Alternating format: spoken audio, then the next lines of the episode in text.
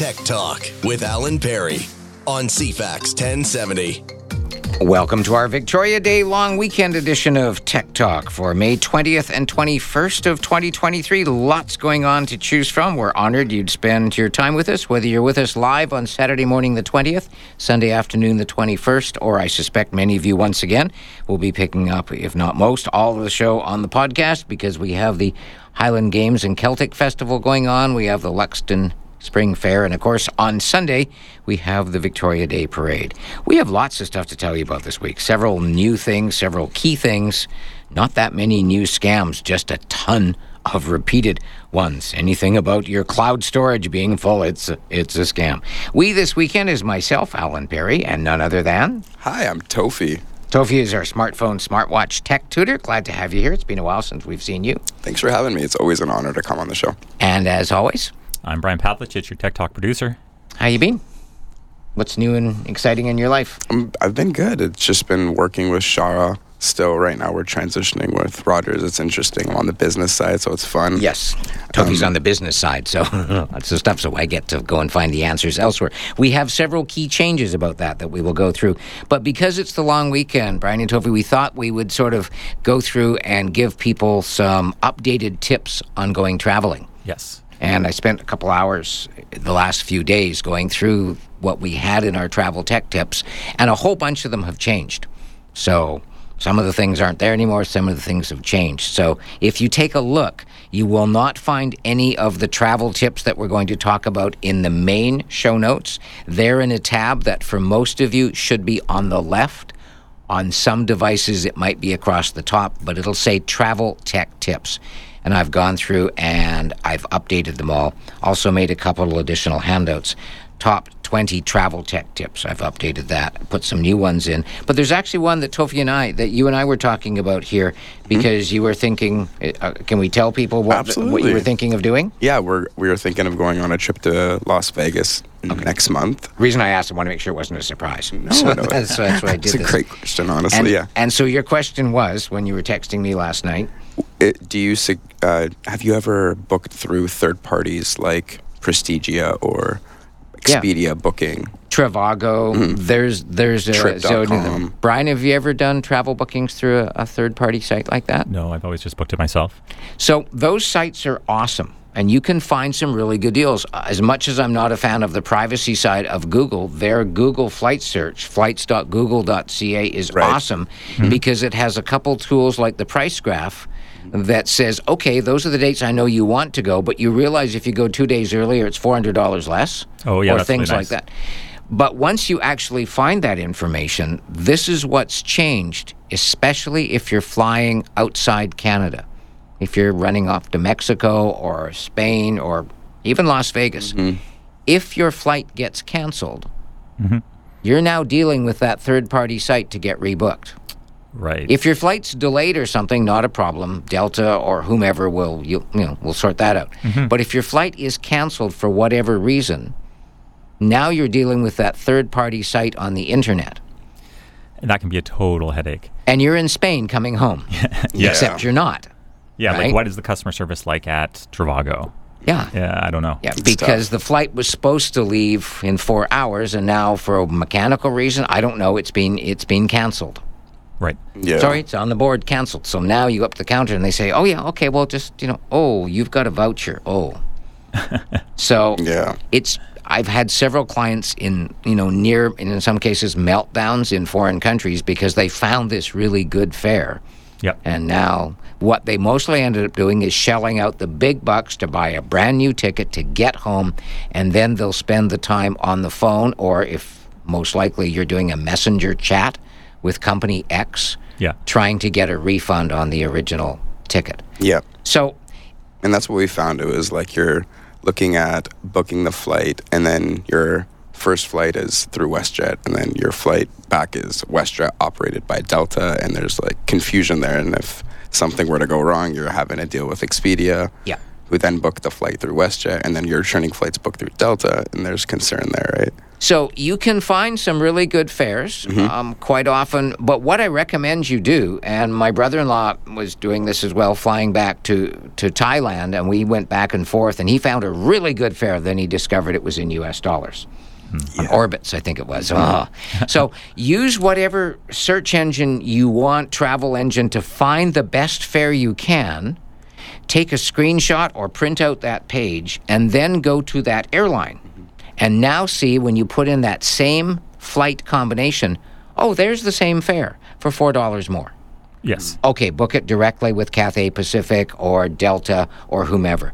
That way, if there's a cancellation, it's there. They will help you sort it out. You don't have to deal with somebody else. Especially at the airport, you want to have that convenience of dealing with the airline. Yeah. yeah. And there's way more cancellations now because of staff shortages between the airlines, hmm. between the airport staff, and between, and right now it's wildfires, but in the U.S., tornadoes and various other things. Climate change has really ramped up the percentage of flights that are getting affected. So, Sure. Yeah. unless you can find, and if you can find a really insane deal through some third party bucket seller, then okay, but then why is What's that? the catch? What's the catch? Oh, they went out of business and the airline won't honor it now. Things like that. Yeah. So, yeah, I understand the motivation, and we love on this show, we love helping you save money any way we can. We one of one of the ones that's in there, and I checked to make sure it's still there, is secret flying.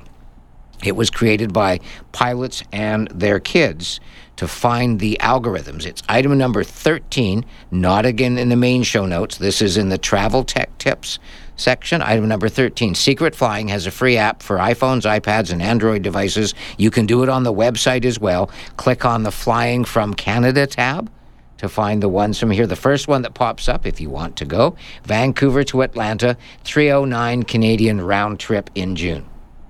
Pretty That's nice. amazing. Yeah, so I'll just click on that one to see what it takes me, and then it tells me that that is on Air Canada and United on combinations. It looks like one week trips, or there's some longer ones. Seventh to the I'll, I'll take the seventh to the 18th of June, and when I click there, it takes me to the app called Skyscanner.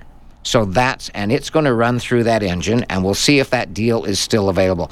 When the deals, the, the better the deal, the faster it goes. Right. So literally, let's not talk about it three days from now with our friends. No, it's like get on the phone or text them right now and see if we're doing it.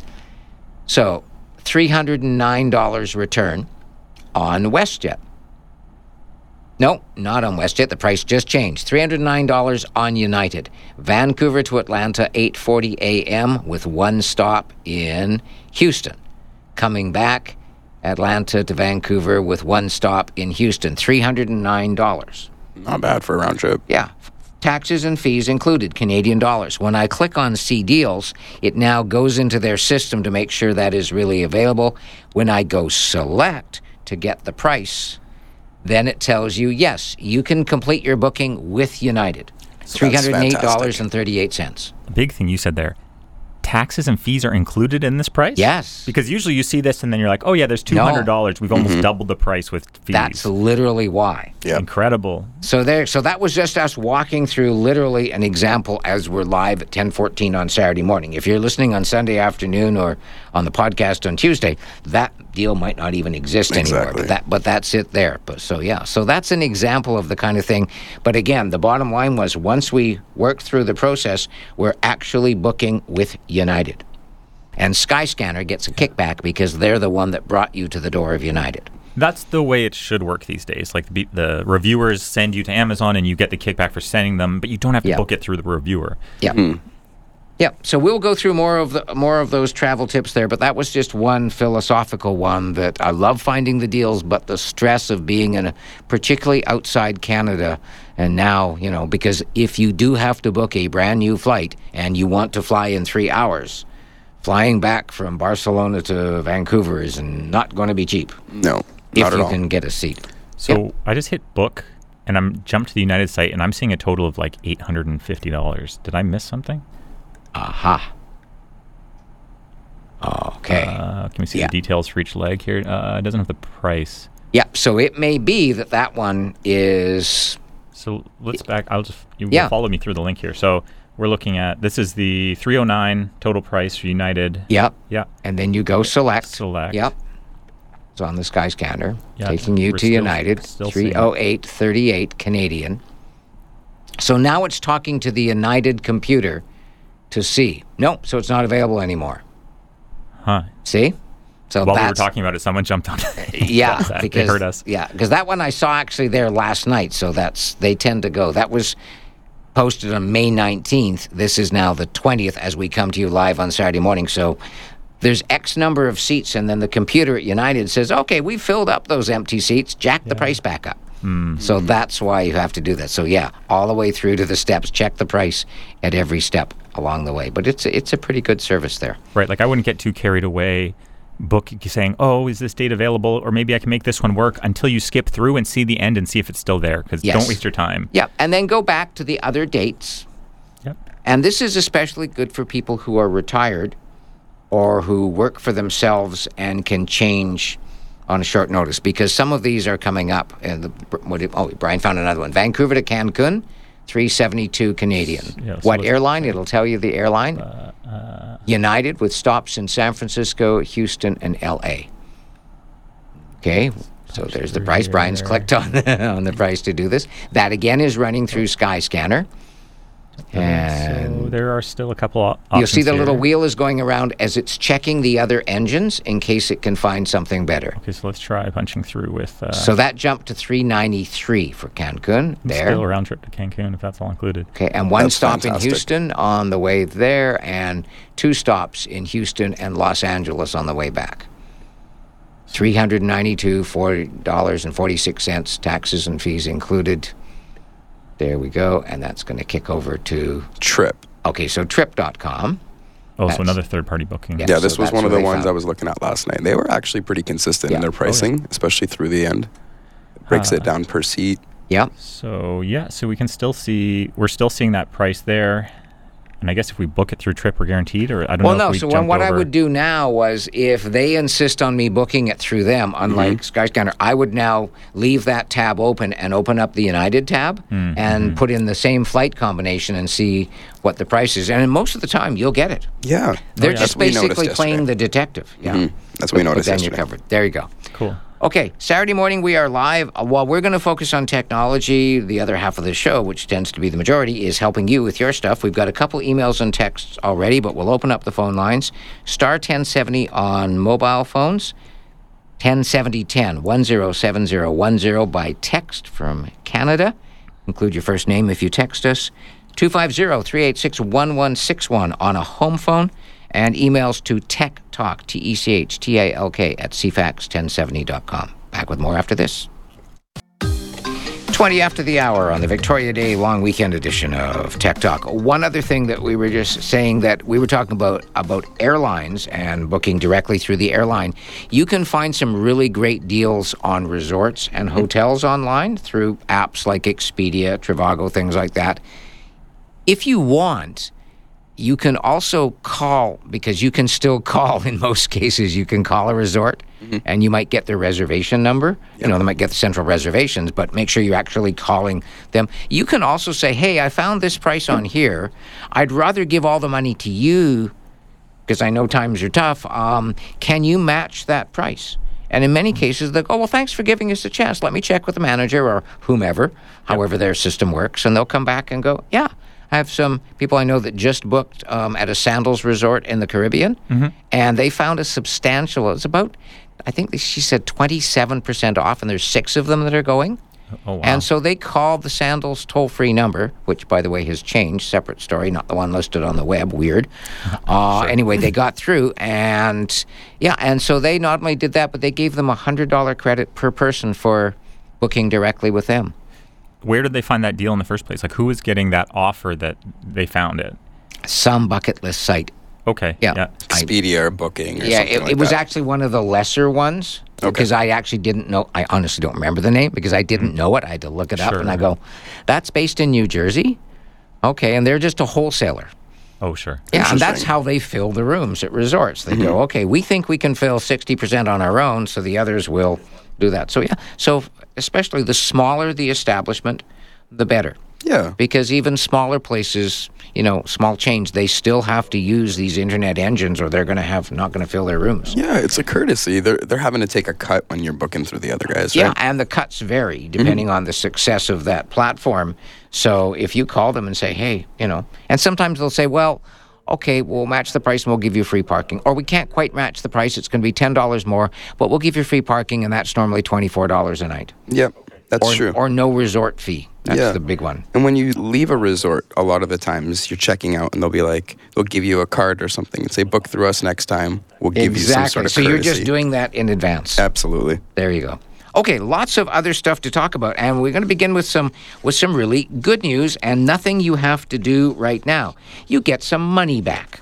If you used Zoom, this is item number 10 in the main show notes for our Victoria Day weekend. If you use Zoom here in Canada back in its early days, you're eligible for a share of a proposed $2 million settlement to a BC Supreme Court class action lawsuit alleging privacy breaches when when we were getting into the pandemic and needed a way to meet, and whether it was employees or cl- schools, Zoom said that's okay. We're we're new. We're the new guy in the block, but uh, your meetings are all encrypted with end to end encryption. Right.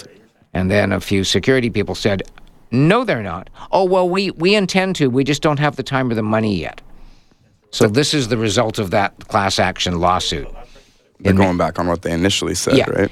So two million dollars sounds like a lot, but that's pretty well everybody in Canada that use Zoom. And you remember when you first starting Zoom and listening? So this is for people who use Zoom between April of 2018 and June of 2020. Okay, so we're going back five years to three years, and it will net most of you fifteen dollars. If you had a Zoom account, there's nothing you need to do. The settlement goes to court for approval a month from now. And if it is approved the way it's being structured, you will get an email. Many of you have already got an email saying, heads up, this is in the process. It is not a scam, it's real. After the lawyer's fees, then everybody who has a Zoom had a Zoom account at the email address they had it then, which might not exist anymore, mm-hmm. will get $15. Right. If you used Zoom between April of 2018 and June of 2020 and didn't or don't have a Zoom account, you just got a link from your family saying this is Thanksgiving dinner on Zoom, hmm. then you will be able to apply and get your $15. So Cool. Oh, that's fantastic. So you're not ineligible if you don't have an account. Exactly. Yeah. And again, so keep that in mind. April 2018, June of 2020. We will track it and put it in the show notes once this settlement is approved. I'm impressed with the way the the judge has uh, uh, crafted this. They're trying to make sure as much money goes to Zoom users as possible, and so the lawyers, yes, the lawyers will get a big chunk of change out of this. Sure. But the two million is for Zoom users divided up. So again, the details: ZoomClassAction.ca. Don't worry if you're driving or walking or cycling. That's listed for you in item number ten in your show notes. It's interesting it took them 26 months to get their encryption there. Wow. Yeah. Well, and actually, what happened was when we started realizing that Zoom didn't have encryption, a lot of groups said, fine, we're not using Zoom, but others, like the BC for government, for example, that wanted to use Zoom for schools so kids could still continue to get classes, they actually said, okay, that is a violation of our contract. We could rip up the deal, but on the other hand, we see that this is a useful tool. So we will actually pay you up front what we agreed to pay you if you will get that encryption done now. Okay. And so they did it very quickly because they could hire the people to do the encryption. So it worked out. Right. They were motivated. Yep, they were. Mo- it was motivated on both ends. School districts wanted to be able to have the kids use Zoom to keep Right. them learning, and Zoom wanted to get this done. So yeah, and that's a typically Canadian way. It uh, it all worked out. To the phone lines and Allison. Hi, Allison. Hello, thank you for taking my call. Our pleasure. How can we help? Um, for some reason, the bottom half of my computer has uh, gone gray, and I can't get it to work. Uh oh. Is this a laptop or a desktop? It's a Dell laptop. Okay. Um, so if you wiggle the hinge, if you move the angle of the hinge slightly, see if it flickers and see if that changes it. Because, Brian, the signal to the screen on the laptop gets there from inside the laptop via cables that are in the left and or right hinge. yes. Yep. okay. I'm wiggling it. Nothing. Nothing. No. So And she did it- mention that it, uh, it had gone away. I think you said yesterday it went away, and then it came back again today. I mean, so it could be a loose connection that just snapped, but she said it, she was just watching a video, and in the middle of the video, it stopped. Oh, without you touching anything. You weren't moving Without me- anything. Yes, without me touching anything, and I turned it off, restarted it, checked that my Windows was updated, Yep. and I went into, I managed to get into settings and I checked the screen um, background, and somehow that resolved it. But then um, when I was working on it yesterday, last night, again, I went onto YouTube, the same thing happened. So now I can't fix it. Video Okay. card drivers. Yeah. So just in case it's a driver issue and not a physical issue, if you go back into your settings, hold down the Windows key with one finger, with the other tap the letter I to get into your settings. Okay? And, and you want, what, let me know once you've done that. For anybody else, we want to find out whether this is a physical thing, Tofi, that's failing, or Right. whether it's something in the drivers or the software that talk to the screen. That makes sense. Once you're in your settings, uh, Allison, you want to go to the first one System, Display Sound Notifications.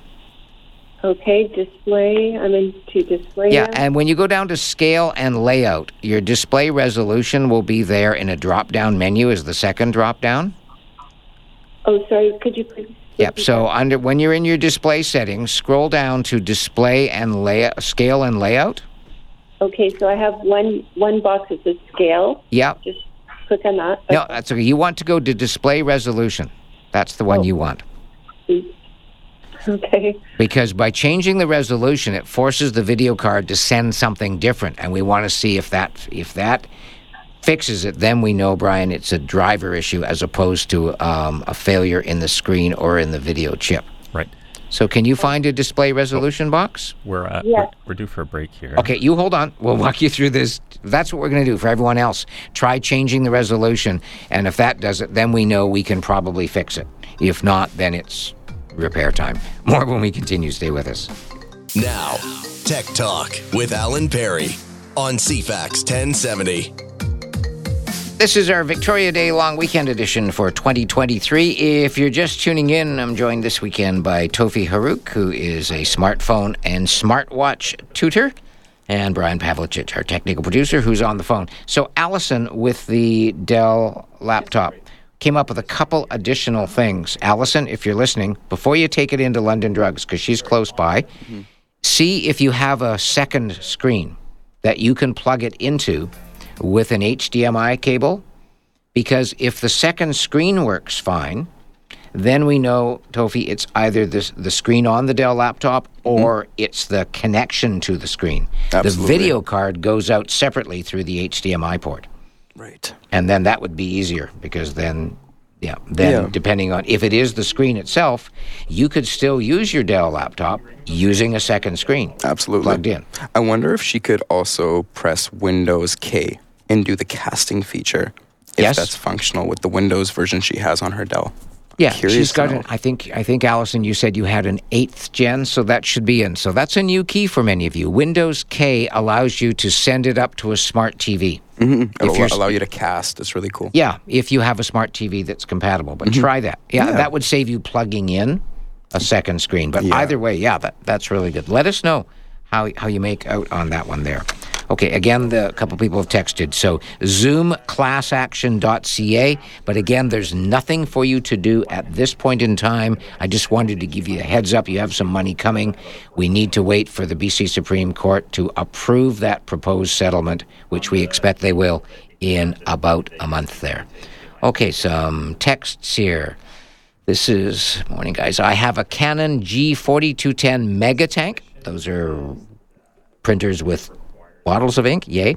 I've done a nozzle check, then cleaning, and a deep clean. Can't get cyan to work. Boy. So you've done the right things. Deep cleaning uses a fair amount of ink because it spurts it through at really high velocity Right. and then scrapes it off. Uh, and if that won't do it, then the head has either is dried out or it is clogged. So when we had Barbara Wilson on with us from Monk Office, Brian, we finally have somebody. In the past, it was sorry warranty return or go buy a new printer, but Yep. Monk Office, you can take it to any one of their locations because it's got bottles of ink. put it on the floor of the car so it doesn't get knocked over if you stop for a dog or something. Oh goodness. Yeah. Yeah, Yeah. take it into Monk office, any location. They charge a $40 diagnostic fee, which in many cases fixes the problem. If not, then they would apply that against the cost of a replacement printer if it's not on warranty. Extremely reasonable. That's why the one of the few things when you buy a, a printer that has bottles of ink that's going to cost you several hundred dollars, do get the extended warranty. In most cases, they'll just give you a new printer. Yeah, that's the way to go. But if not, I don't know how old yours 4210 is. Don't know where you bought it, but that would be the place. So any location of Monk office, they will then message Barbara and her printer tech team, and they will come and look at it. Normally the same day, sometimes the next day, depending how busy they are. And then they'll call you and say either good news, it's fixed, or bad news, but these are the options. this is the solution. Yeah. Yep. Lots of other things in the show notes that we will go through. An important one, uh, some of you may have already done this. If you have an iPhone or an iPad or a Mac made in the last seven years, Apple has released a big and important security update. My eyes got big when I ran it through because I'm a geek and read this. It fixes 39 security holes not normally that many, including several which hackers have started actively exploiting. So it's iPad OS iOS 16.5 settings, general software update. On an iPhone, it will ask you if you want to use cellular data. Choose don't use cellular data. If you're wondering why that switch is there, Brian, it's because some people are in a hurry. And so when you use cellular data, it uses both Wi Fi and cellular to speed up the download. And this is a big one. I put a screenshot of mine in the show notes, item number one. It's 761 megabytes. Took 14 minutes to do once it actually got through the download. Download, because I've got high speed internet, didn't take long. But the actual Apple logo and all that stuff, Yep. 14 minutes. This is a biggie. So God bless Apple for finding. Well, no, they didn't find it. They actually give credit in the notes uh, who found the holes. Wow. So they say thank you. In some cases, they saying thank you. Here's a check for finding the holes, but they got them fixed. You remember two weeks ago we had that rapid response update. Yes. Many of those were fixed, but there were some that required a lot more work, and so that's what this one is all about. So please, and again on a Mac, it's Mac OS 13.4. On a Mac, go to the Apple logo in the upper left, then on About This Mac, then on Software Update. That's item two in the show notes. Apple has also released tandem updates for Apple Watches, Watch OS 9.5, and Apple TVs. Those will update themselves automatically. But that's an important one. Please tell your friends. And I, I know many of you will save you texting saying, But I have automatic updates on. How come I don't have this? because there are so many millions of people using Apple products, if they push the update out through automatic to everybody now, Apple servers would crash. Yeah, all at once. So yeah, so they will do it. So tell tell your friends, tell your family. iOS 16.5, iPad OS 16.5. Okay, back to the phone lines. And Tom. Hi Tom, welcome to Tech Talk for Victoria Day weekend. Hi, Alan. Um, I was tell telling your your screener there that I have a um, an Android ZTE Blade A7P smartphone, and I purchased from London Drugs a um, a 4K HDMI adapter for USB Type C devices, which this one is Yeah. and I'm trying to mi- mirror it on my TV. So I got to the available uh, HDMI uh, option that was, a, and I get a blank screen. And I've tried it on the other TVs, and it seems to re- resolve uh, re- the same effect. No, Okay. no mirroring. I've been into the screen or into the settings, and I can't seem to see any setting that would enable mirroring. Okay, so this is why I'm so glad that Tofi's here. So Yeah, ZT, ZTE Blade. So not all phones have the mirroring chip component built in. I would think a ZTE Blade would. It would, yep. Ah. It should. So what would happen is when you actually have the phone plugged into the USB slot and then it, the, the HDMI goes into the television, I think initially what will happen is the phone will recognize the port the port to be charging instead of Yes. attempting to transfer the data. So what we'd want to do at that point is open up the notifications on the phone. on the phone, you pull down from the very top to the bottom, and it'll actually display charging options there for you. Is that showing up for you there? Um, I had the notifications at one time. Yeah, pull down from the top There right corner. notifications, yeah. There you go. And I, uh, It'll say select USB configuration. Yeah.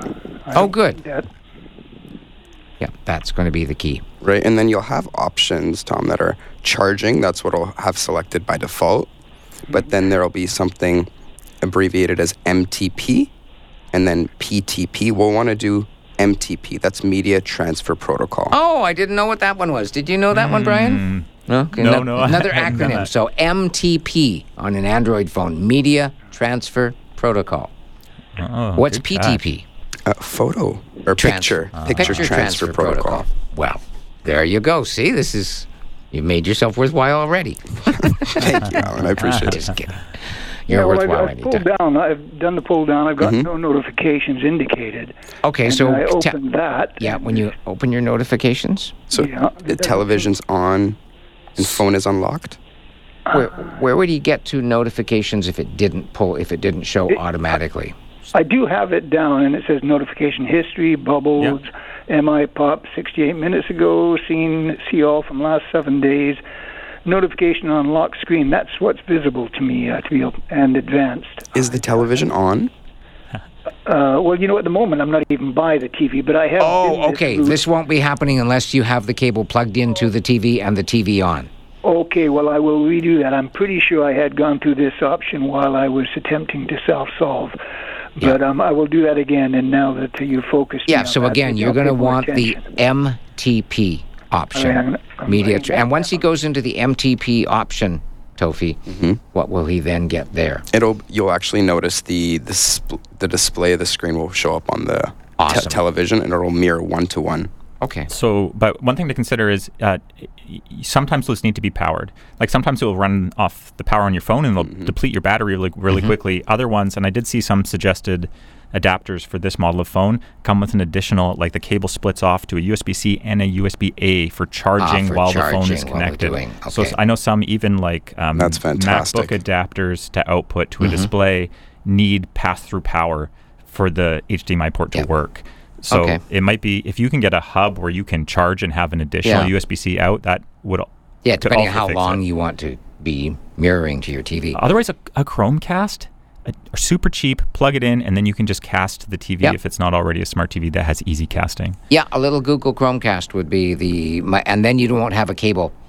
Uh, if you bought that cable, you could take the cable back and buy. I would actually do that and said then you avoid all of this hassle. Yeah. So if you're listening, Tom, I that would be my first before you. Even, I mean, you can try this to say to a sense of self accomplishment that you figured this out.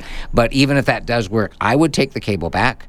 I would get a Chromecast, Yep. plug it into the TV, then it's automatically built in. Functionality is Probably nearly identical. the same price, frankly. Yeah, Yeah, uh, they're but then no cable. No cable. Yeah. So you're not Yeah. tethered to your TV. You can sit farther back as yeah. well. Great Exactly. point, Brian. Great point. If you want to get a hold of Tofi for things like this, because he knows way about this more than, than I do, his contact info along with his mugshot is right in this week's show notes at shownotes.ca, typed into the address bar of your browser.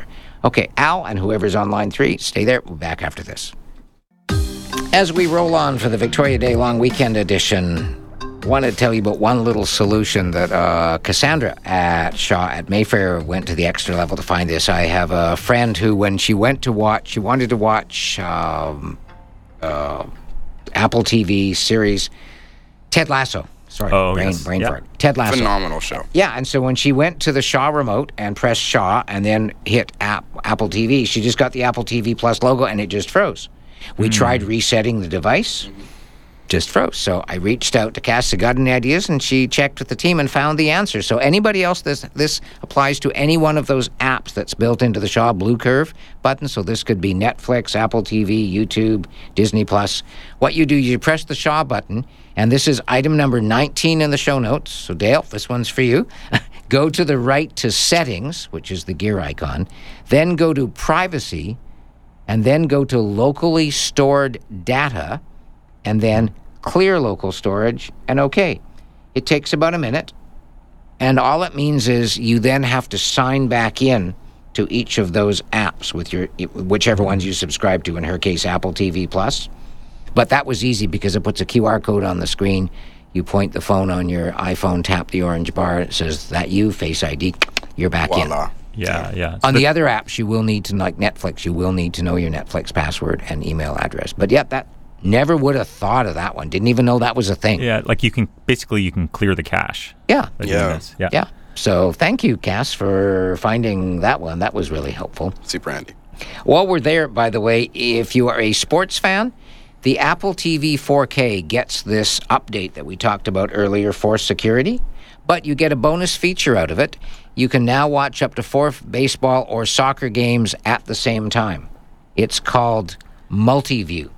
Wow. It's amazing. And so it basically splits the screen into four, and you can pick which one you're hearing mm-hmm. or none out of the four and, and do that. And with one button, you can press and go to that game. So if you're bored and none of the games are exciting, and then suddenly one becomes exciting, you can click on it and it'll go full screen and the sound comes on.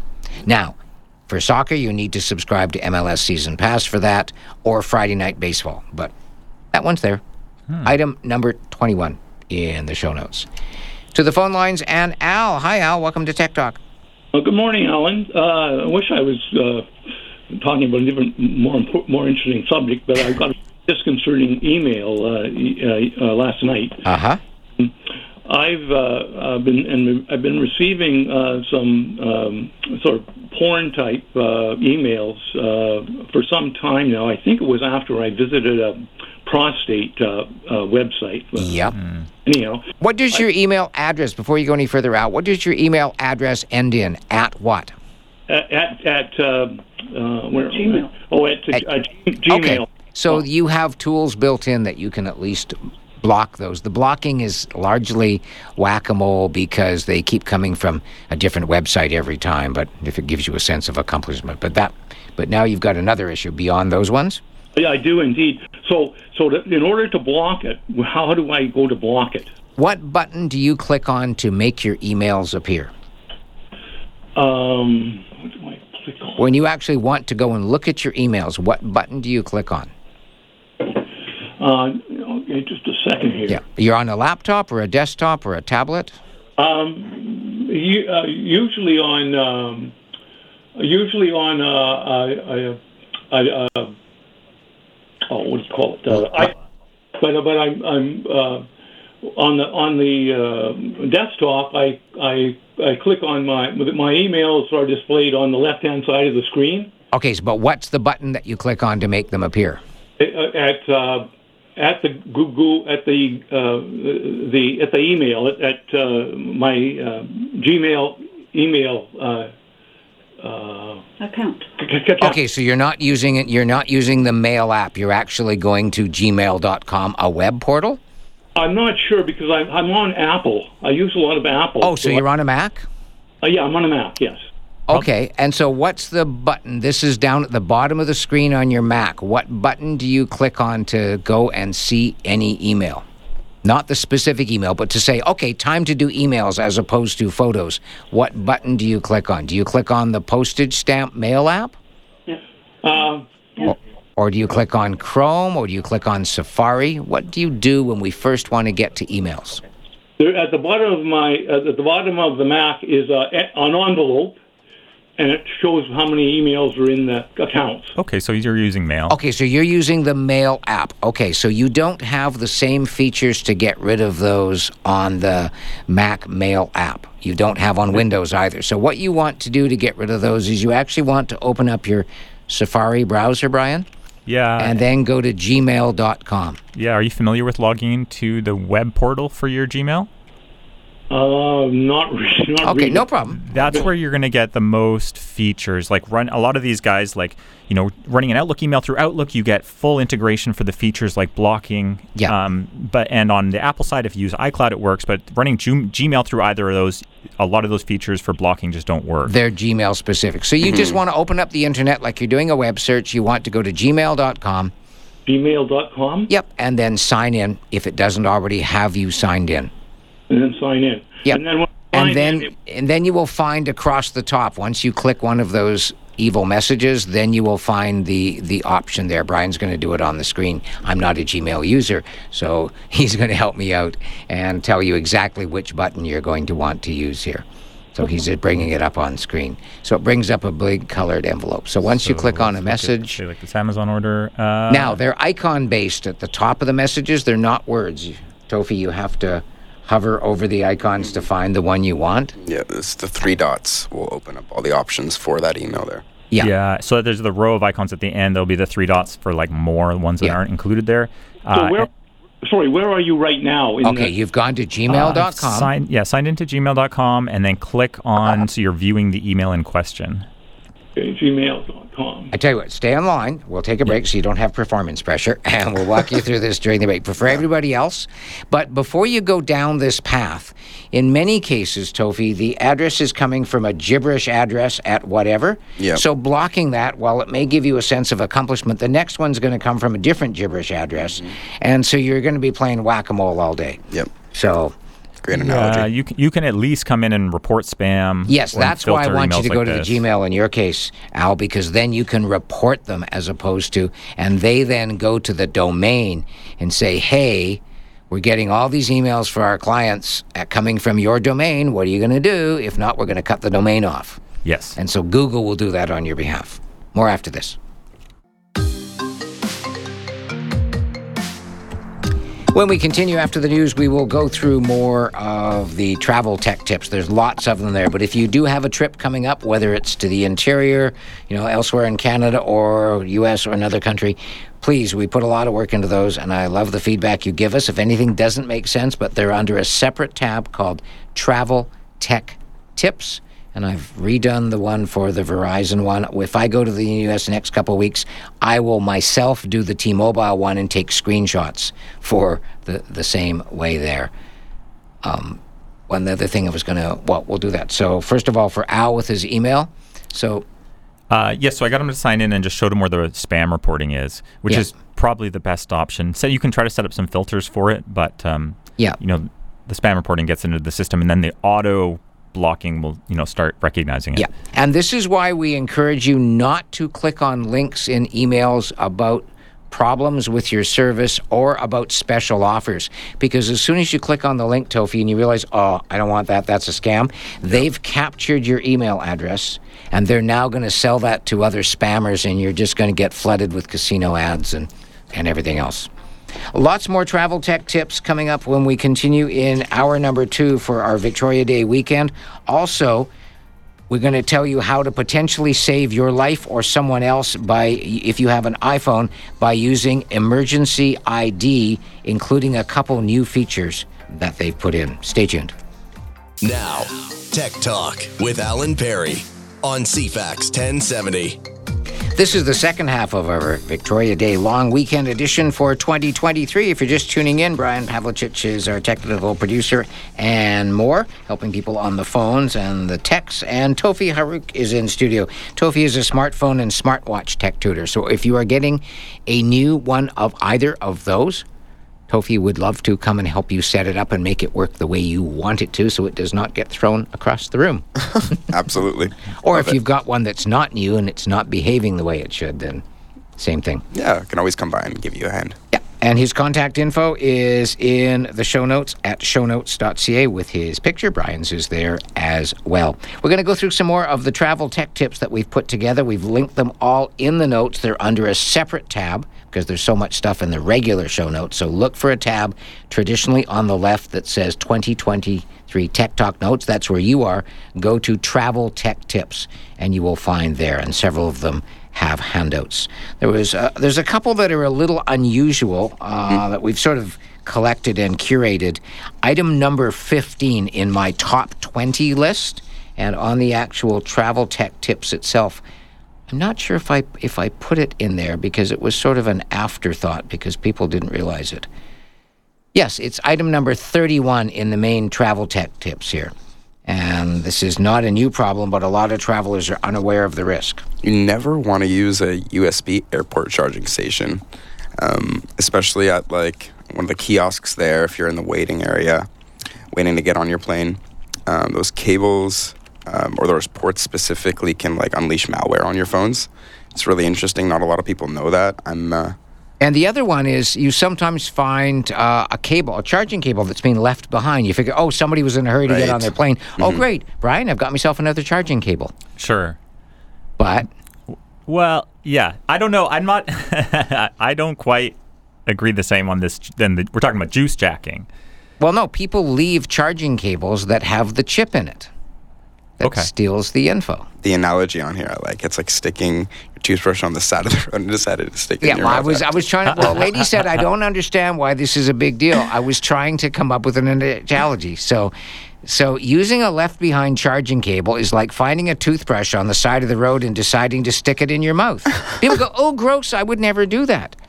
Don't use a cable. It could be a dollar store cable and it could be a fire hazard, but it can also be a data jacking. So I yeah, absolutely agree. Just Yeah. don't pick up crap cables. But also here, I'm pulling up the Ars Technica article from this month. Yeah. saying that juice jacking is nearly non-existent. It is not a successful way. An iPhone is not going to let you access information that way. Like you couldn't just plug your iPhone into have something. Like it's way it's way Okay. secure. It's it's juice That- jacking doesn't just doesn't really Okay, happen. so on iPhones, Apple put in an extra switch that USB access is turned off by default. Yes. yep. But on Android phones, there is no such switch, and that's where it happens. And then people say, Why are all my friends getting emails from me?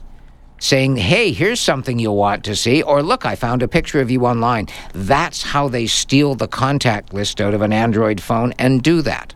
And that does happen, especially at places where they put in these little kiosks that you can just plug your phone in for free and charge. right. So, So, Android phones. So you're right. I, I, I get yelled at. We get yelled at a lot, especially me, because we tend to dump on Android, the Android operating system a lot.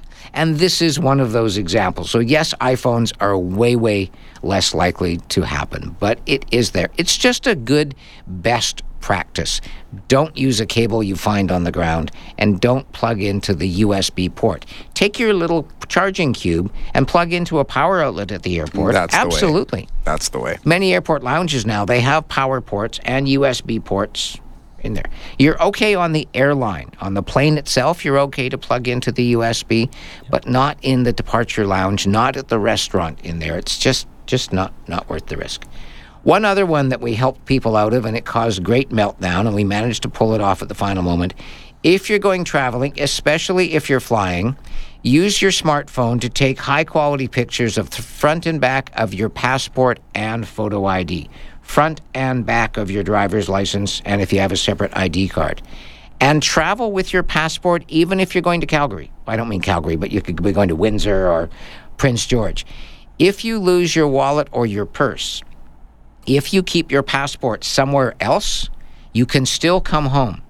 Because if you've lost your wallet and you don't have a passport, you're not getting on the plane to come home. Mm-hmm. Because remember, when you go on, boarding pass and ID, please. Oh, I don't have my ID. Nope, they're not allowed to let you on the plane. Yep, they need to verify. Right. So if you've lo- so if you've got a high quality photo uh, of your ID, you can go up to the counter before they start boarding and say, "Hey, I'm Tofi. I lost my wallet. Here's my ID. Can you get authorization to let me use that?"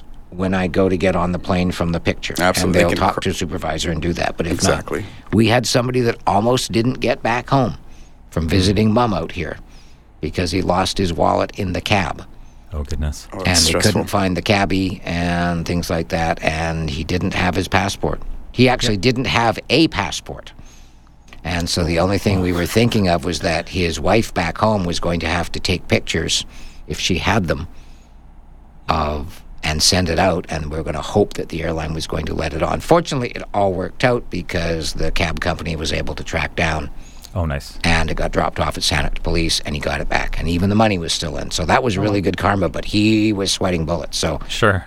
don't don't do that one there. A couple other what other travel ones do do you like on that list? I like the um, being able to use your credit card. A lot of places in the states ask you to enter like a zip code, especially like at so a gas this is station. this is Joel did this one years ago, and the number of people that keep coming back saying, "I remember from that trip." So if you're going to be driving down to Bellingham or whatever, and you go to fill up on gas, Mm-hmm. it's not such a big deal when it's nice weather, but when it's pouring rain, when you go to put your credit card in to pay for it, it says put in your zip code. Absolutely. You go, I don't have a zip code, and it won't let you do letters. Yeah, there's no. It has to be numeric. Yeah. So this one is item number Six. Okay. Uh, and on the main notes there, I, I did a top 20 for people that didn't want to read all of them. That's why there's two places. Item number 17 on the main travel tech tips. All you do is you use the three numbers from your postal code. So mine is V8L3A2 in Sidney. So that would be 83200. And it goes, yes, fill up. Yep. Cross references and it validates that's the Yeah. that's the correct postal Because code. the system that does the credit cards can't handle letters. Yes. Yeah. but it needs five digits. So you use the three numbers and zero zero are added as null null, and it goes, yeah, that's you. so the credit card companies must have some algorithm set in there to convert it to a five-digit. Yes, it must, yeah, and it, and it makes sense because it always asks you for your like billing address, yes. even if it's being shipped somewhere else. So now remember Arrive Can when pandemic and all that, and you had to use ArriveCan or you wouldn't coming back into Canada and all that. That's Yeah. all happily long gone. But don't delete the ArriveCan app because you can use it to quickly pre-clear Canada customs if you're arriving at most airports in Canada, not Victoria.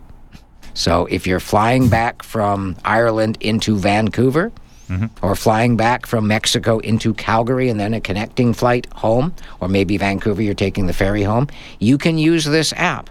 And especially, Tofi, if you've got a tight connection, mm-hmm. like you're flying, I don't know, I'm just making this up, Cancun, Calgary, Calgary, Victoria, and you've got an hour in between your flights, mm-hmm. except now your flight from Mexico is 20 minutes late, and you're going, oh my God. This time allows you to make it up because you get a screenshot after you submit it. And then when you scan your passport at the immigration kiosk, it skips the custom part, give you a receipt, and you're on your way.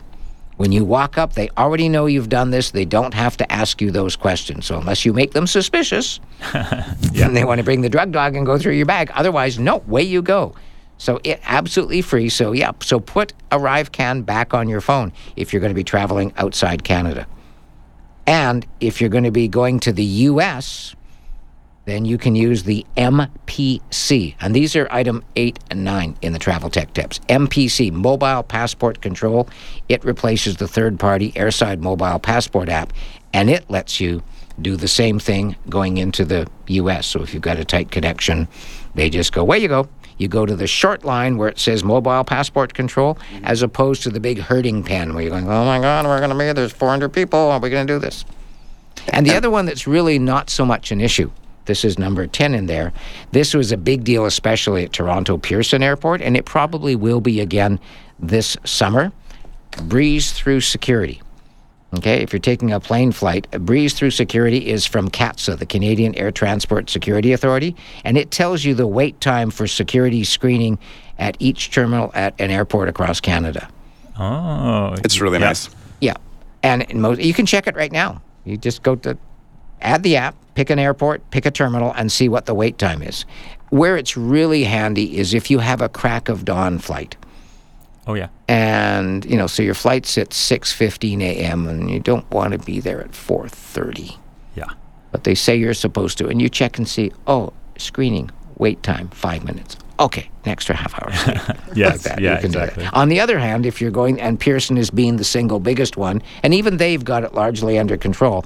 If it says an hour and 15 minutes for Terminal 2, okay, now you know. Mm-hmm. Sophie, can you drive me early? Yeah, absolutely. really handle things. If you're flying out of Vancouver International to an airport in Canada or the US, this still seems weird to me. Item number 11 in the travel tech tips. You can now skip the security lineup by booking a screening.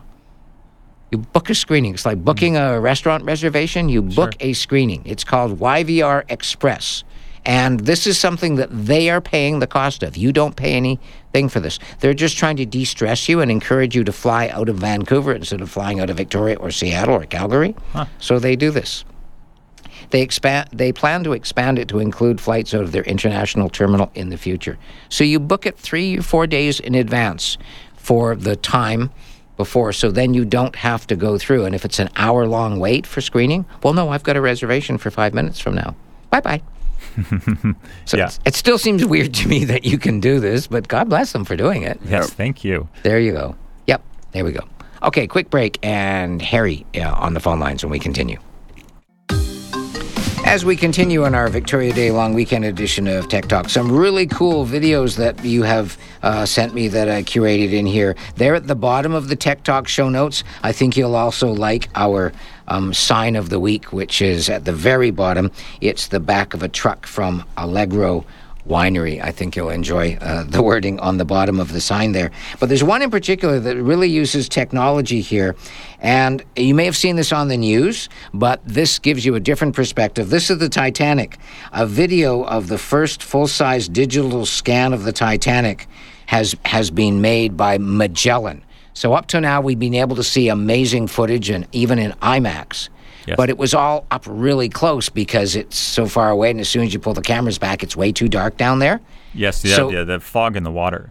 Yeah, Yeah. so they did deep sea mapping and they created this image, but even there, you don't appreciate the scale. So, BBC, to their credit, worked with the team from Magellan to insert that digital map into the stadium in London where the um, Olympic ceremony was held. The Titanic was simply colossal, and this 3D scan reveals the wreck in its entirety. For the first time, we have an exact digital copy of the real thing. And what you see here is what's lying on the floor of the North Atlantic Ocean.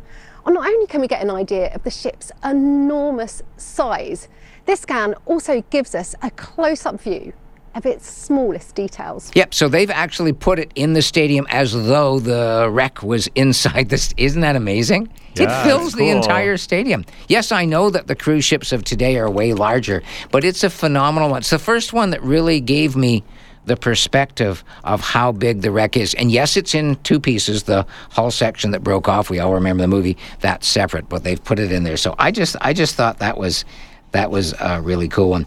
I also, in the past few weeks, Brian, we've talked about me using that um, software, Remini and Deoldify, to restore and colorize old photos for the Vic High Great Grads Yes, dinner. very impressive. I put the finished results in there because many of you will know the inductees, people like Sylvia Hosey, Timothy Vernon, the late Jill and Laurie Wallace, uh, football great Mohamed El things like that. So all the finished videos are there, item number 42 in the show notes.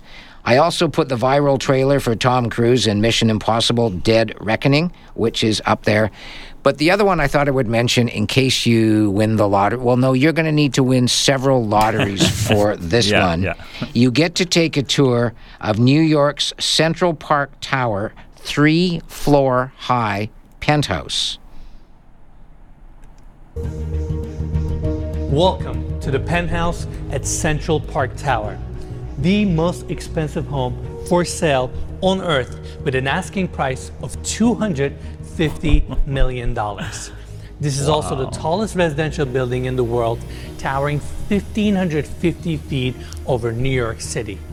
Spanning over three floors, this incredible residence features over 17,000 square feet of interior space with an additional 1,433 square foot outdoor terrace, which provides the most jaw dropping views of the entire city and beyond. you have to go and see this. I mean, I mean, the balcony is bigger than most people's condos. I mean, you could fit the Titanic on the balcony. Yeah, it's and it's Not- not- 360 degree views. It's the highest private residence in the world. It's breathtaking. It's, Yeah. You have to take a look. Oh my goodness, this like spiral staircase. Yeah. Yes, this is insane. There you go. The It's, item, it's item number 41 Oh, in the show goodness. notes. And finally, last one. Um, remember when? Well, let's go back. So, 2009, Hmm. this fellow named Lin Manuel Miranda, who most people didn't know of, he had done a great musical called The Heights. He was invited to perform at the White House for what was called Poetry Jam. They thought he was going to do a song from Heights. No, Mm-hmm. instead, he said, Well, I'm working on something. Um, do you have the little little cheat sheet? There, Tofi's going to take it to his girlfriend um, the later on on this one. But this is the story. Uh, oh, I've got it right here. Yeah, I took it back from him. So, so basically, he said, "Listen, I'm working on a rap album about the life of someone who I think embodies hip hop." Former U.S. Treasury Secretary Alexander Hamilton. The crowd laughed, and he goes, No, no, it, it's true. He was born a penniless orphan in St. Croix of illegitimate birth, became George Washington's right hand man, became Treasury Secretary, caught beef with every other founding father, all on the strength of his writing. I think he embodies the world's ability to make a difference. So I'm going to do, do it. All he had, this is 2009, he Yeah. had one song written. Okay. And so with the guy on the piano, Well, the word got around. They said this kid is insane, man. Took up a collection just to send him to the mainland. Get your education, don't forget from whence you came. And the world is gonna know your name. What's your name, man? Alexander Hamilton. His name is Alexander Hamilton. they laughed. You got to go watch the video. This is, and so eight years later, Yep. we ended up with the musical Alexander Hamilton. Eight years of work. Wow. And so when he told other people he was working on a hip hop album about a founding father, they laughed. And he said, I had a lot of people look at me like I was crazy for a very long time.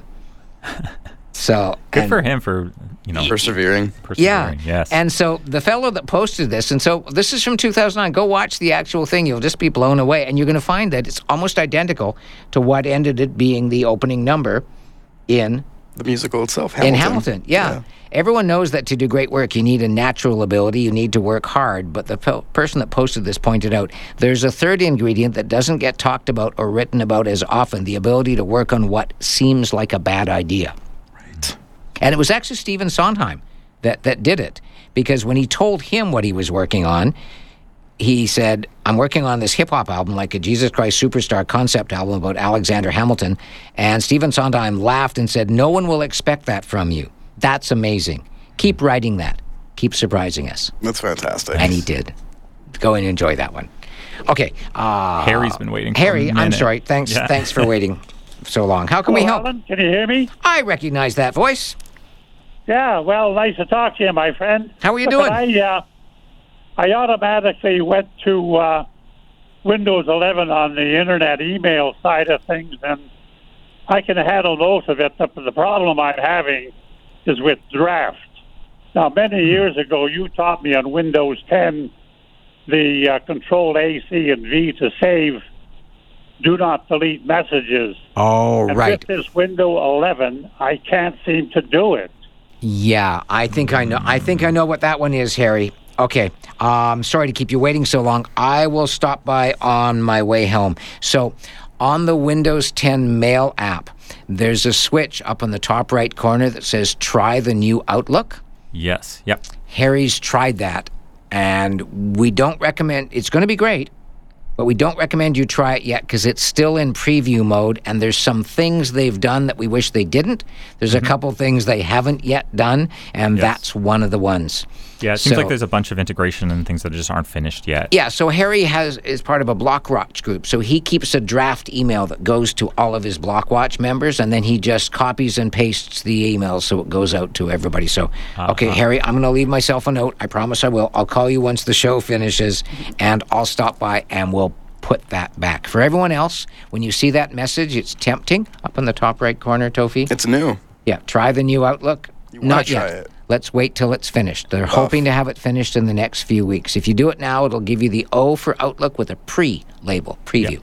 It is. I think it's great, and I think it's great that they're making it look exactly like Outlook on the web. There's no more differentiation. There's nothing mm. like we're saying like, oh, you're Yeah. used to your email client on Windows, but can you figure it out online? It's just Yes. going to be the same.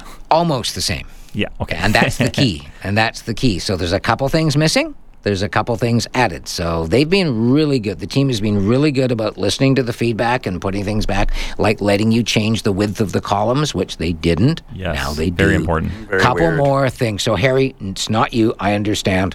So it's not Windows 11 that I think you've gone to. Maybe I'm wrong. I think you've just gone to the the new Outlook Mail app, and we can we can put that back. So I'll call Right. you after the show, and we'll stop by and do that. Okay, lots more stuff coming up, more travel tech tips when we continue. We're live on Saturday morning. We'd love you to take part. Star 1070 on a mobile phone. I promise I'll go right to your call. 250 386 1161 on a landline. Text to 107010. Now, Tech Talk with Alan Perry on CFAX 1070. As we continue for our Victoria Day long weekend, thanks for making us a part of your weekend, whether you're listening live on Saturday, Sunday afternoon to the rebroadcast, or to the podcast, which Brian will make. Brian and Tofi and I are here, glad to help you out with your questions. So, so somebody said that somebody left her ID in her checked luggage. The texter says, I had her driver's license front and back in my phone from COVID times. WestJet said no, so we had to miss our flight, reclaim our baggage, find the ID, and check in again. so sad. I'm so sorry. Yeah, guys. sorry. It is up to each individual person's discretion. Normally, you want to make sure that the ID is on the phone of the person who's now got the you know ID in the not there In the luggage, uh, yeah. in lost luggage. Yeah, um, and it, you can ask for a supervisor. Be very very nice because they have the ability to say no. And I'm sorry, but as a general rule, you know, if you can explain the situation, where it happened uh, with the lady that I know was the flight was going to be very full, so they offered to check your carry-on for you, and she did. And then she went to get on. She goes, "Wait, my ID's in my carry-on." We just checked it, and she had the photos, front and back, passport and driver's license, and they said, "Okay, no problem." So yeah, it's Such no- a huge inconvenience too. Like yeah, that's that one there. Okay. Um, Dawn is texting, D A W N texting, asking for a friend with a MacBook Air laptop. Malwarebytes is not necessary, correct? No. not necessary. I would say I'll check with Brian. He's on the phone, but I'll check with Brian. I know from David and your experience, uh, probably about a quarter of the calls we get for help as opposed to tutoring uh, involve MacBooks that have got bad stuff on them. The, the chances of you getting bad stuff on a Mac are significantly less because there are so few Macs out there. They're only 6 to 7% of the market. So most of the bad guys target Windows. Yeah. But if you get on, your guard tends to be down because you think you've got a super secure Mac. Mm-hmm. So please, if you have a Mac, whether it's a desktop or a MacBook, please put Malwarebytes Premium on there. At the mm-hmm. very least, put the free version on and run it. So Brian, we're just talking. Doesn't hurt. Yeah. Just protects you. Yeah, Malwarebytes on a MacBook is important. Yeah, it's nice. Like you said, at least the free version, so you can just do a scan once in a while Yeah. to make sure you're okay. You're, you're you're quite a bit safer on the Mac already, but do those scans once in a while. Yeah. and definitely add the Malwarebytes browser guard to Safari or whatever. They works with all Yeah. the main browsers now, um, Yeah. and it's just great for you know speeding up the internet by blocking out ads, but also um, tracking. You can see sometimes you go to a website, there's 60 trackers that Yeah. it's blocked. What was the one I was doing for somebody who was looking up a story in the Daily Mail, and it was 57 trackers on this one story. Yeah. It's ridiculous. Unreal. Uh, now, Don has texted back saying, Fabulous, thank you. My friends suggest McAfee. No. No, please. Yeah. Especially on a Mac, McAfee really slows down a Mac, a different architecture. Please, not on Windows either, because it's just not very good. Intel's going to get rid of the brand. Mm-hmm. They bought it and then they realized this is dragging down our name, so they're going to get rid of it. But it's a huge profit margin for companies. When stores sell you McAfee for $45 or whatever, they're buying it for 7 or $8. It's just Wow. a box with a code inside it. So Right. the physical cost. And no, it's just not very good. I always tell people the proof is in the pudding. Run McAfee, see what it finds. Now run Malwarebytes, and it finds 17 more. Well, there was for 17 that you weren't going to get protected against. Yep. You know, so we keep looking for something better than Malwarebytes, but right now it's the cat's meow. It's number one in the world there. It's a standard for all cybersecurity, Yeah. for sure. Okay, from Jan. Do you recommend Kamo? K A M O. If can you suggest what I can do about the pop-ups of Kamo? So Kamo is. Do you remember CCleaner? Remember that one, Sea oh. Cleaner? It was a Oh big, yes, yeah, exactly. It was a registry cleaner that was huge in the days of Windows 7. Isn't it CC Clean? Oh no. Yeah, CC Cleaner. Yeah.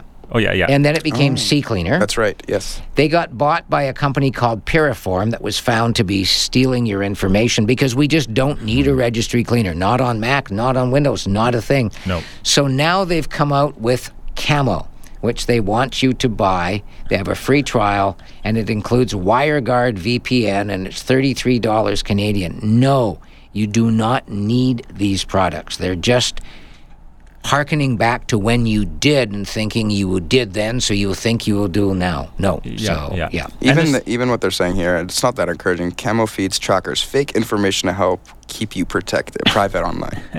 I just No, that doesn't just- sound too No, credible. it's not a thing Not in here ideal. as, as well. And this fear of cookies, like cookies make your websites work a lot of the time. You want your shopping cart to work? Yes. You need cookies. You know, like So Edge in particular on Windows, Safari on Mac, and Chrome to a sort of degree on Windows or Mac, they both block third-party cookies. Hmm. They only allow through the cookie from the library. So when you go back to the library website, it says, It's you, Brian. Come on back in. right. Okay. Mm. Or, oh, your address is in wherever, but then we'll put that address in if you want. That's what a cookie does for you. Right. It just it streamlines things. It makes helps it Yeah. recognize your account so you can continue. Yes. Now, the reason I qualified the one about Google is because, well, Google blocks third party cookies. Mm-hmm. They have their own cookies because they want to sell that information. And in fact, if you look at the show notes, mm-hmm. just to the south of us, item number four, Google has agreed to pay Washington State $40 million U.S. to settle a lawsuit over misleading location tracking practices. Google led you to believe that you had control over how Google collected and used your location data. The lawsuit alleged that you were not able to effectively prevent Google from collecting, storing, and profiting from your data. So they pay $40 million and they keep doing it. Yeah, it's the cost of business. Yeah, this is one more reason why we suggest you not use Google Chrome, Gmail, or other Google products. And if you want to see how, just how invasive Google Chrome's tracking is, Contra Chrome. I put a link to the new version there in item four. So that's but but uh, yeah, cookies are good. Third-party cookies are bad. They're tracked by they're blocked by default on most browsers. The Thankfully. one that you want to do is add in that browser guard, which then blocks the ads and the trackers. Yes. You go to most. me- uh, You go to the website for your municipality where you live here, oakbay.ca, saanich.ca. If you have Malwarebytes browser guard, you will find a one or a two or a three, because they have cookies trackers. Yep. Because Facebook or Google or both has made a deal with the company that made the municipality's website to put a tracker in there. Or it's it's automatically like if they want to have uh, like this on Facebook or find us on Facebook to post that bit of code there that Facebook makes for them to include in their websites, it includes the tracker. You can't you can't get it without Facebook's tracking coming along. Yes. So It's all integrated seamlessly. Yeah. Yep. Okay, so here's uh, here's an important one here. So, hi, Alan. I'm old, so please bear with me. That's okay. Don't don't ever use that excuse. Old just means you have lots of experience. Okay. I have an iPhone SE2 running 15.7.1. I haven't updated because I heard you were forced to do 2FA. What happens if I lose my phone to get codes? Okay. I live alone, have no friends. They all recently passed away, as did my husband. I'm sorry. Oh. I don't have a Mac. I have an old iPad on a different Apple ID, but I don't use it as old. What if I change my phone number? No. You can update to iOS 16. What they will prompt you to do is to change your passcode, your six digit number. They'll hmm. prompt you to change it to a six digit number. If you're on a four digit, you don't have to do that. Yes. You can sit there and go passcode options and choose four digit alphanumeric. And then you can go back to your four. But no, you don't have to use two factor authentication.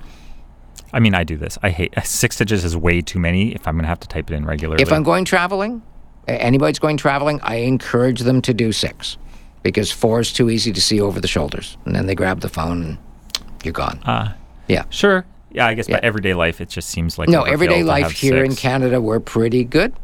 So yeah, four digits is fine. But if you are going to go traveling, especially if you're going to Europe or Asia or something, please use the same six. Use the same four-digit code and add two zeros to make it easy to remember. Yeah, but at yeah. least that way, it's not obvious for somebody over your shoulder because they do unfortunately steal it out of your out of your hand. I just want to say, um, Dave called early in the show and he asked us to talk about pass keys as a way to authenticate your accounts as an alternative to like a two fa- different uh, way to two factor. Yeah. Um, we're gonna do a little bit more on that Yeah. and and follow follow up on a later show. Yes, they they have a lot of potential. There's a front, uh, not front, front of the business section on the Times Colonist today talks about passkeys. Mhm. They're great, but they're not easy enough to use yet.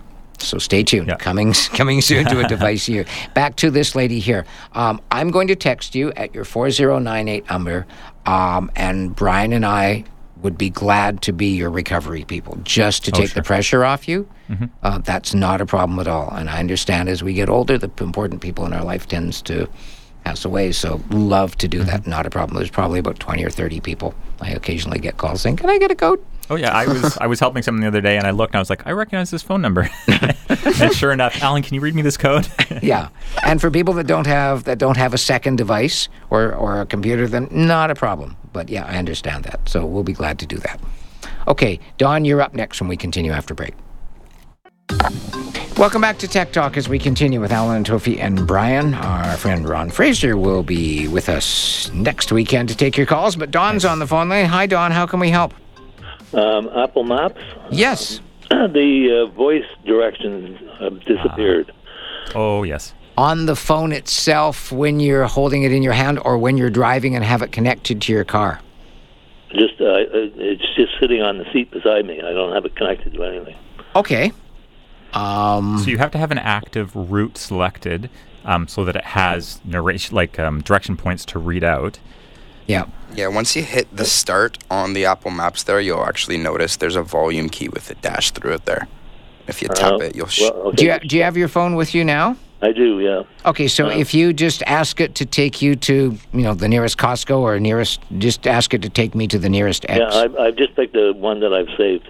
Okay. Okay, and hit. You're going to hit go to start the Yeah, I route. did. And then on the right hand side, one of the icons that Tofi mentioned there was it's like a volume It's a icon speaker with with a, a slash line through it. Do you see that? Yes. Tap, Okay. tap that. Oh, oh. There you go. So that's a new feature. That's not something you did wrong. That's a new feature That, I was thinking, you know, I think I I think this thing happened when I when I updated to the uh, the last Yes. not the one you were talking about today, but the one yeah, of weeks they ago. put that feature in without telling you. Did w- they switch it to being default off? Yes, they switched thing? it to being default off. So anybody else whose SIRI has disappeared on them when you're doing navigation, just look for that speaker with a line through it and tap it. If you have it, you don't, uh, Don, but if you have it uh, connected to your vehicle through Bluetooth, Hmm. then there will also be it'll be a three-way switch. Mhm. It'll be off, on, and Bluetooth. Oh, and alerts.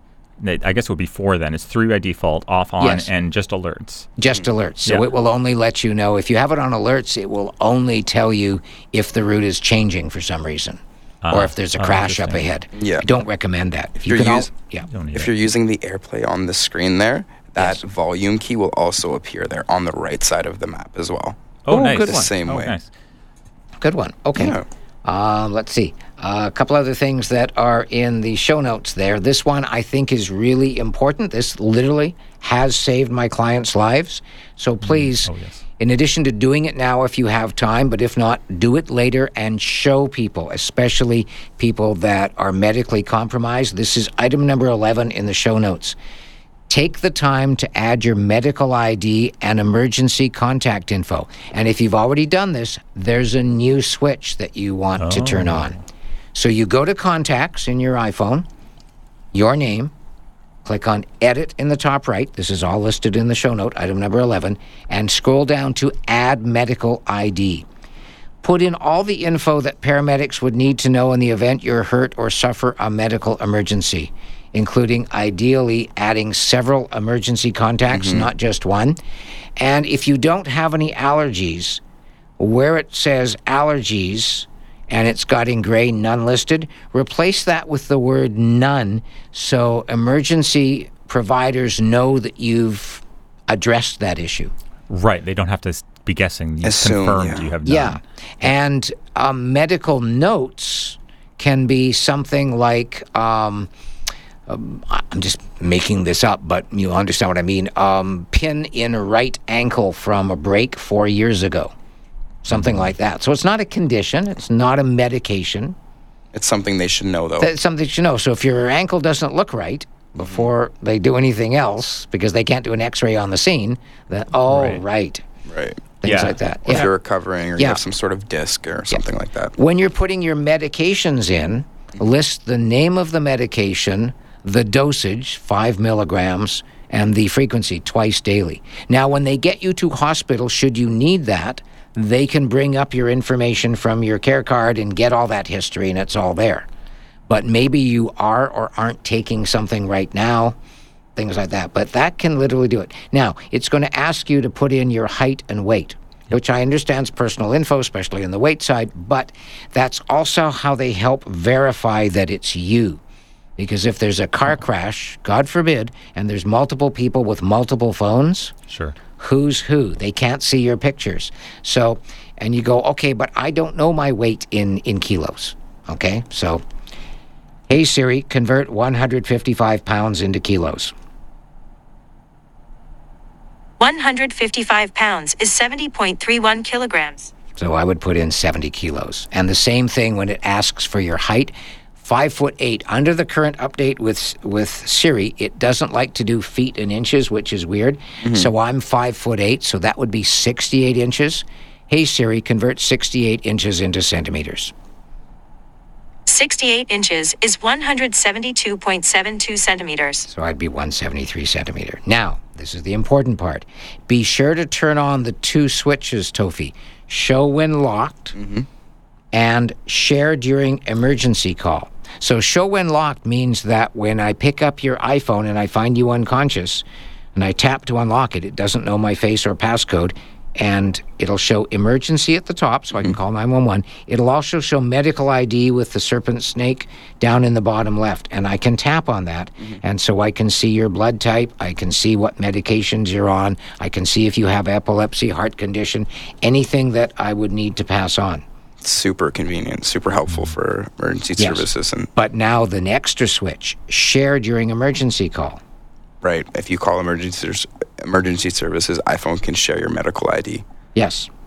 It's phenomenal. And so if I'm calling emergency services on your behalf mm-hmm. using your phone, they then get all the medical information that goes electronically. It's tapped into the system. It's on the screen of the paramedics in their ambulance as they're coming to help you. it's relative to the call you're making with Yes. the emergency services. That's fantastic.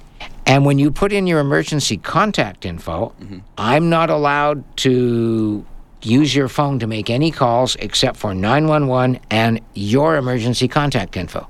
Now, I could pick up my phone and call Brian's wife, but she mm-hmm. might not recognize, well, she probably would, but in, if it was South Stranger, mm-hmm. they might not recognize the number and might not answer it. Oh, sure. But if I'm using Brian's phone to call Juna, oh, yeah.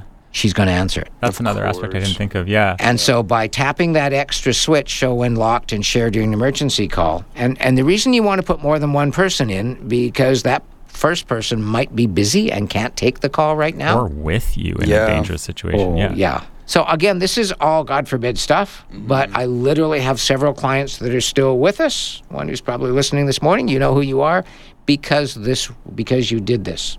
So don't just do it, please, for yourself.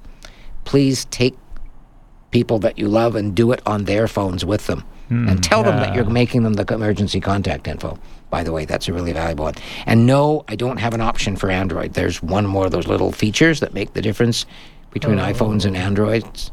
Unless Tofi knows otherwise, I'll give him a check. a minute I know there's check. an emergency contact because we talked about it when you can lose your phone. Yeah. So you can at least do that much, but I don't know about the medication and everything. Yeah.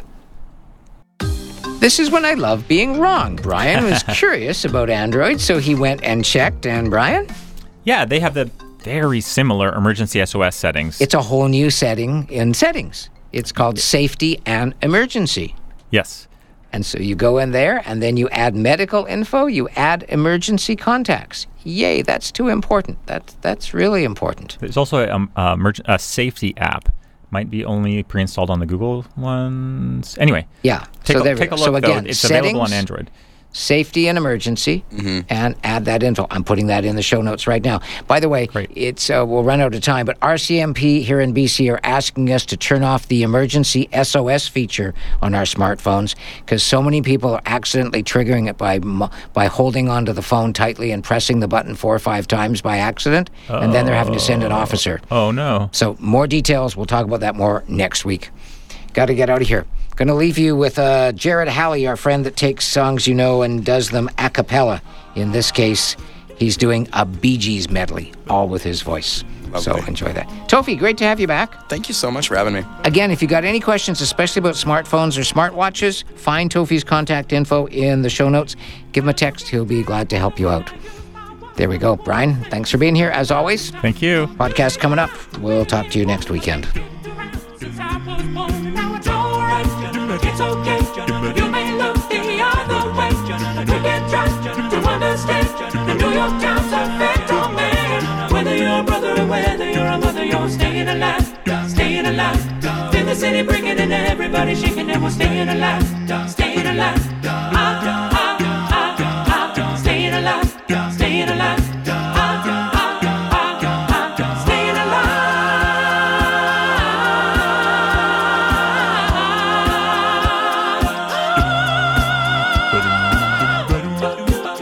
Enjoy the rest of your long weekend. And so it goes.